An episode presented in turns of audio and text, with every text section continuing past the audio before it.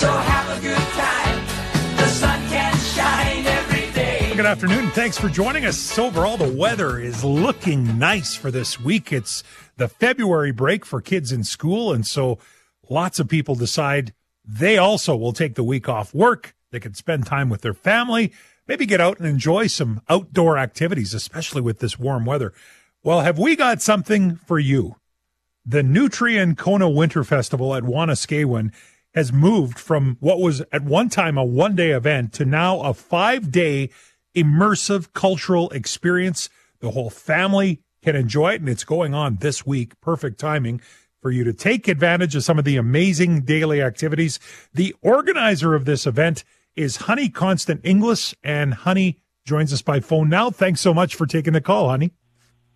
Thank you so much for having me. I appreciate this. Is first of all, can I ask you the Nutrien Kôna Winter Festival? What does Kôna mean? Mm-hmm. Kôna is a Nihiliwan word, a Cree word which means snow, so it's very fitting for this time of year. So it's a snow festival. I love that. That's great. And am I right? This used to be a one day event. I remember hearing about it in years past. Now you've moved it to five. What was the need for that? Absolutely. I think there was a lot of things that we wanted to talk about, the story, a lot of connections, what gathering we wanted to do. So we activated the five day event because we really wanted people to come out any time uh, the week if you were available. And we really wanted to foster that relationship to the land and to our culture. Well, your your website is amazing. I was just on it again this morning. I was on it over the weekend. You've got it laid out every day. There's a full schedule of events. And, you know, I noticed traditional games. Give me an example of what types of traditional games will people see? Absolutely. So we actually have two types of traditional games on the Saturday event or the big day event. There's going to be um, outdoors with Lamar. He is a, a traditional knowledge keeper and has a lot of these games.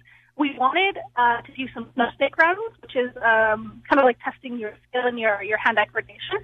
But we didn't have enough snow, so we're going to be adapting to other outdoor games as well. But the indoor games we'll be playing with our team, uh, and there'll be things like hand games, moccasins games is what we call them.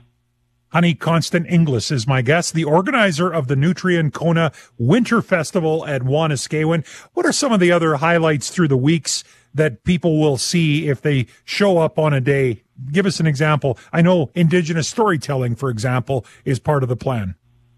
Absolutely. So we have different forms of storytelling throughout the week. So we have um, Saskatoon Public Library doing story time where we're focused on Indigenous authors, but we'll also have our dancers every day at 1 o'clock um, at the park. Myself, I'll be doing some tips and tea stories. And if you want to bring your beads or your crochet, literally any craft you want to do and come visit with me, we'll do lots of visiting. Then, of course, on the Saturday itself, we have Lucy joining us as our keynote um, storyteller.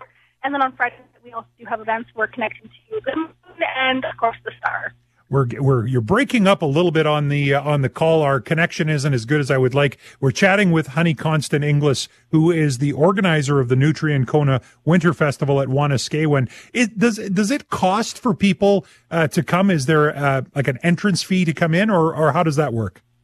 Mm-hmm. So Tuesday through Friday during the day is a regular admission, but Friday night and Saturdays is by uh, donation. So whatever you're able to pay. And I imagine you get people not just from, you know, the close area there, just around Saskatoon. People, I would I would imagine, because it's it's such a large event, will travel from all areas of the province. Absolutely, we're already actually seeing folks from like Germany joining us for today. Outstanding. Dog sledding is that something you're going to be able to go through with, or is there not enough snow? Able to go with their dog sledding. We'll have Kevin Lewis and his dogs out here again on Saturday. That's outstanding. And I notice your name's beside a couple of these. You're doing some beading work. And what is the bow drill demonstration? Yeah, so we're actually doing um, a fire building competition. So just before that, we're teaching folks who are visiting the park on the Saturday uh, how to we traditionally make fires with without flint and steel, and the bow drill is a traditional method of doing that. So I will be demonstrating how, uh, or attempting to demonstrate. This takes a lot of skill that I I have an idea of, but I'm I'm getting better at. So good for you. Good for you. And uh, I understand there's an artisan market as well, so people will be able to potentially purchase some of the crafts and some of the things that are made by by artisans in the province. Mm-hmm. We will have seven local artists uh, at our artisan market on the Friday night and on the Saturday. Okay, so if people want to know more information, I think your website's probably the best place to go. You've got it laid out there beautifully. What is the website again, honey? Our website is wanuskewin.com, and if you go to the experience tab, our events calendar is there. Awesome. This has been a great chat. I wish you all the best. You've got beautiful weather. I don't know if you had anything to do with that, but uh, congrats if you did. Uh, you're going to have a great week for it. I hope you get throngs of people out there. Perfect. Thanks. That's Honey Constant Inglis, the organizer of the Nutrien Kôna Winter Festival at Wanuskewin. And uh, as she mentioned, you can check out their website. What a great resource. Uh, and there is a lot to do. So if you're looking, maybe you want to make a day trip out of it with the family or pop out there for their big day is, is on Saturday, but they have things going on each and every day. And as she mentioned, a lot of times it's just admission to the grounds by donation. So it's a fairly inexpensive uh, way for you to spend some time with your family over this February break. And uh, as we mentioned, the weather is playing very nicely with us on this one as well. You're listening to 980 CJME and 650 CKOM. It is our start to a short work week for many.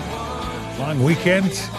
A lot of people enjoyed some great outdoor activity, and it is going to continue this week. The weather is outstanding.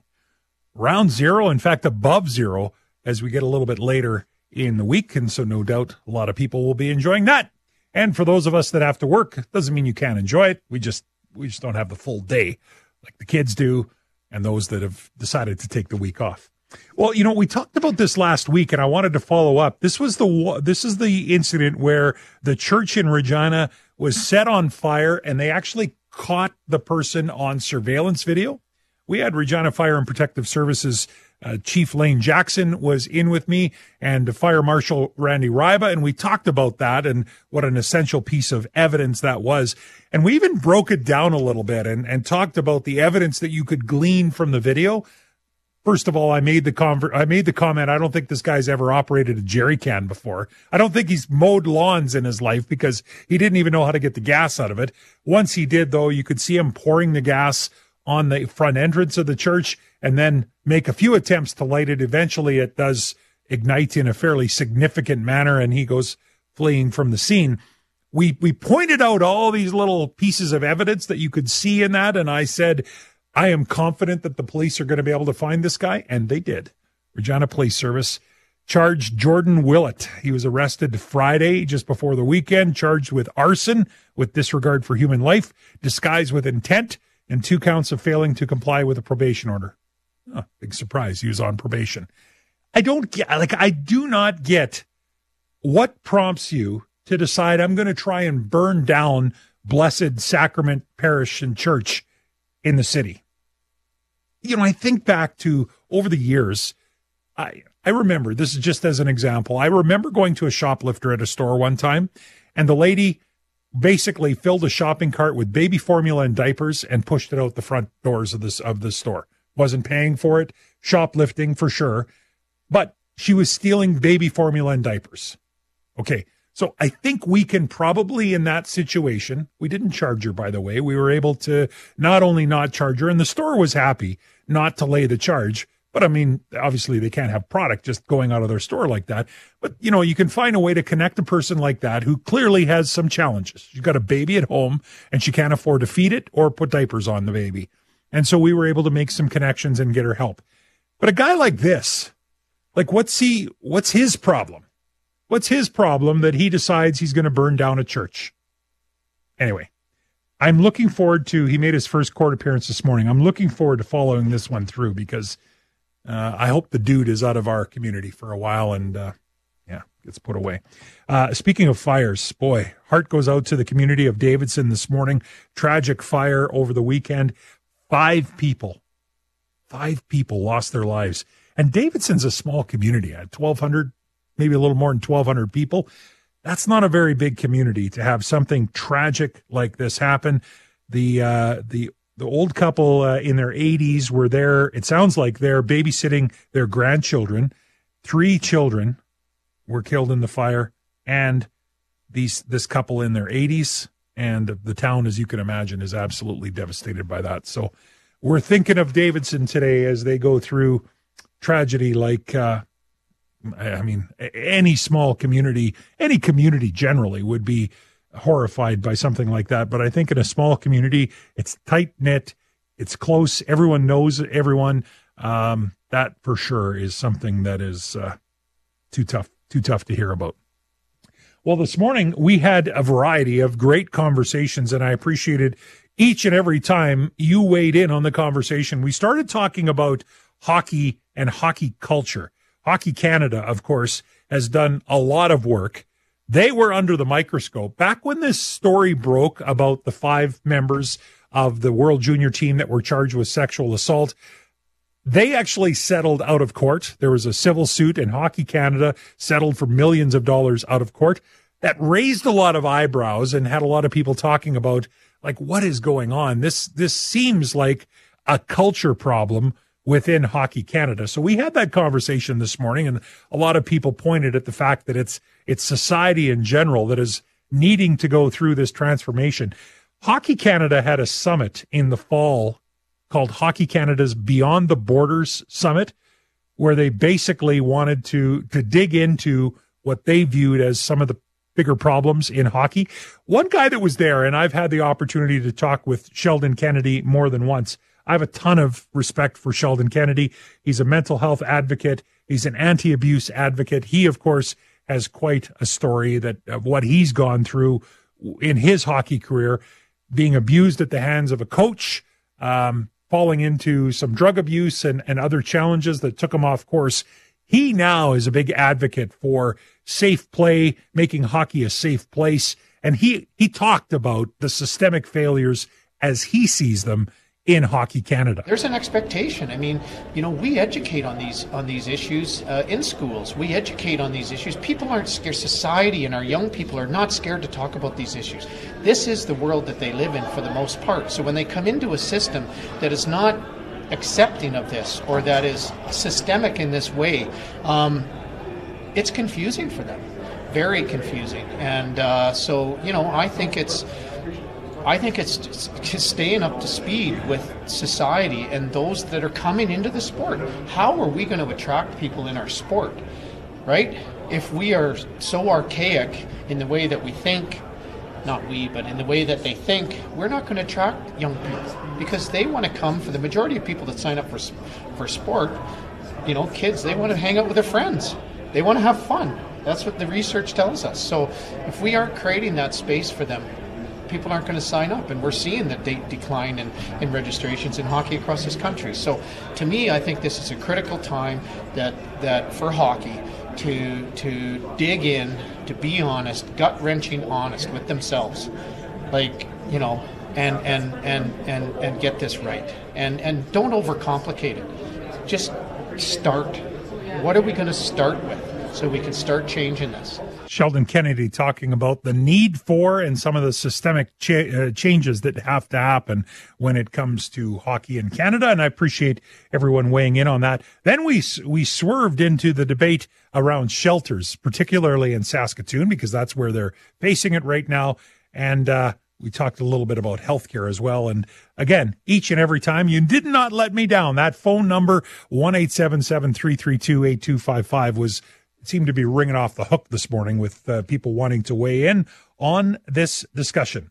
Well, coming up tomorrow, we've got another full show. In fact, we're starting off talking with Minister Dustin Duncan from the province, talking about the fact the carbon tax of Cal, of course, now has come off home heating, uh, what that looks like. They have until the end of February to decide if they're actually going to remit the payment. So they haven't collected it from us, but are they going to pay it on behalf of the province.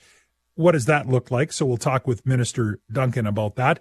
Then we decided, I said to Brittany the other day when we are planning the show, I said, I think we're at a point where we need to have just an open line segment because there's so many different things going on. It's easy for us to pick some topics and say, this is what we're talking about it's good for us to open them up too and see what you want to talk about. So we will have an hour of open lines tomorrow where you can call in.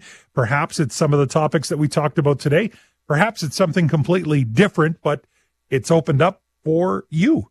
We'll talk a little bit about, of course, whether or not you're smart enough to win Saskatchewan's smartest radio listener every Wednesday at 11. We give you that opportunity. And I haven't even hardly talked about this, but over the weekend, I had the opportunity to visit the Westmoreland coal mine, uh, coal mine down in Estevan. What an experience. I look forward to talking a little bit about that and uh, some of the cool things that not only I learned down there, but the impressive people that I met. Uh, we'll talk about that tomorrow morning as well. I hope you'll join us right here on 980 CJME and 650 CKOM.